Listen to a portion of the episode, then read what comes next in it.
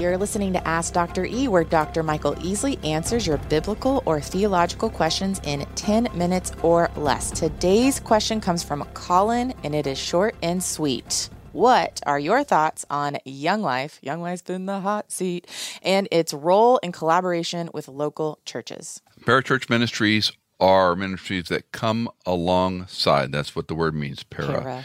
So, first of all, let's talk about the local church's responsibility. Lots of ministries, lots of opportunities. If they're not teaching the word and making disciples, we've got a big problem. Yeah. Some churches don't have resources, they're small, whatever. So then you would appeal to a parachurch. In a perfect world, I'd love to see all this done in the local church. We're an imperfect world. So some churches are going to appeal to all kinds of them student venture, RUF, precept, BSF. These are parachurch ministries. Young Life in particular has got a good history and a good foundation. All of these organizations rise and fall on the individual leaders.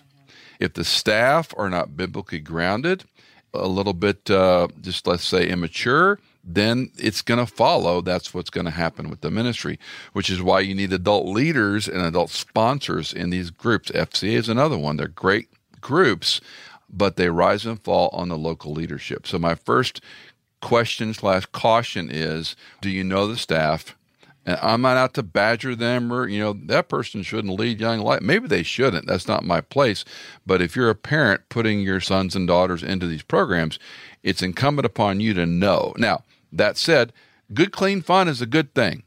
And it's hard to find good, clean fun for a lot of kids, especially you know in the city that you live in. There's just not much good productive stuff for especially preteens to be involved with. So you want something like Young Life or these other groups to come alongside. If I was a parent today of teenagers, I'd probably be involved as a student leader. I wouldn't want to be the parent that's you know the helicopter, but that's my son or daughter, and I need to know what's going on. Yeah. So I'm not anti parachurch. In a perfect world, I'd love to see it you know, a student ministry by that local church so that we know what they're teaching, who they are, their character. Obviously, we have a sex crazed culture, so we need to protect these young people. But yeah, that's my sort of, that's a lot less than 10 minutes. Well, I'll insert myself and step Okay. on and step on my soapbox because I this is obviously more of my area working with high school and college women.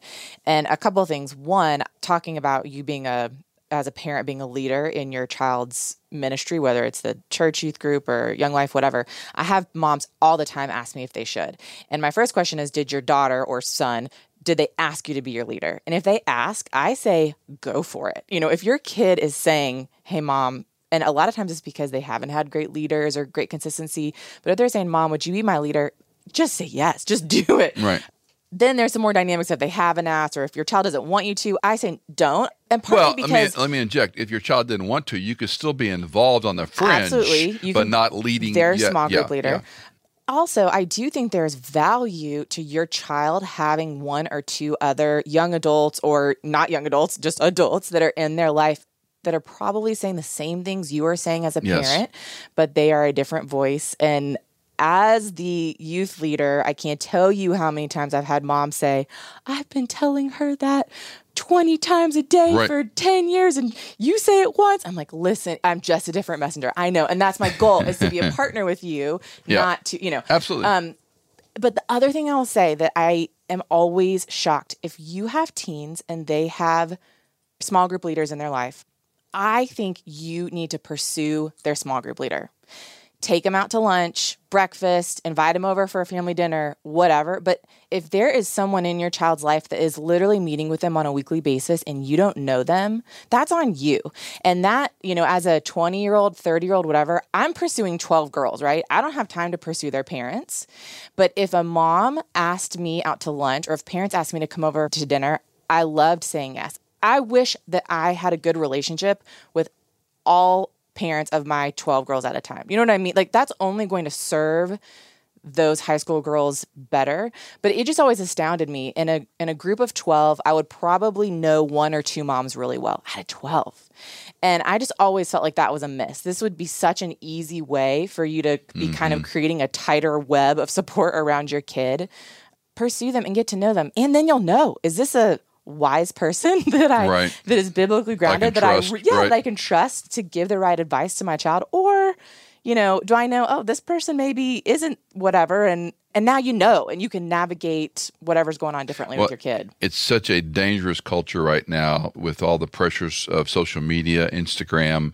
When you and your siblings were young, it's nothing like it is today. I mean, it's Yeah. it's a Yeah. wild west out there, sexually and so forth. So back to the bigger question: is anything that's going to help my son or daughter Yep. get a good experience, good, clean fun around other Christian men and women? And wouldn't you say? I mean, you've spoken around the country. Most youth groups have younger, single, college age kids working Uh, with that's those the ma- that's right, the majority. right. and it's that's parents, cool. it's yeah. parents and it's college young 20s. But that's cool because when, when you're a junior high or high school kid, you look up to these Yes. college kids, man. They walk on water, you know. And so it's a powerful time to influence those young people. I mean, your mom and I doing marriage mentoring for so many years, we would have couples come back eight, ten years later and thank us. That's not any different than this mentoring thing. So the short answer is know the local leaders and be involved and be an encourager. They don't need more critics, goodness sake. Be an encourager. If your church doesn't have a robust ministry like that, don't be mad. Praise God for any of these things. They're going to help your son or daughter meet Christ, grow in faith, see other Christians. It's so powerful to see other Christians. Last thing I would say get your son or daughter to go on a short term mission trip with these folks. That's a game changer. Get them overseas for uh, two weeks, serving orphanages, whatever they want to do, and that will open their eyes to the broader gospel. It's good. All right. Well, if you've got a question, call or text us 615 281 9694, or you can email us at question at michaelincontext.com. Ask Dr. E is part of the Michael Easley in Context ministry. You can find more shows and biblical resources at michaelincontext.com. Ask Dr. E is produced by me, Hannah Seymour, mixed and mastered by Sonomorphic, and music composed by Jason Germain.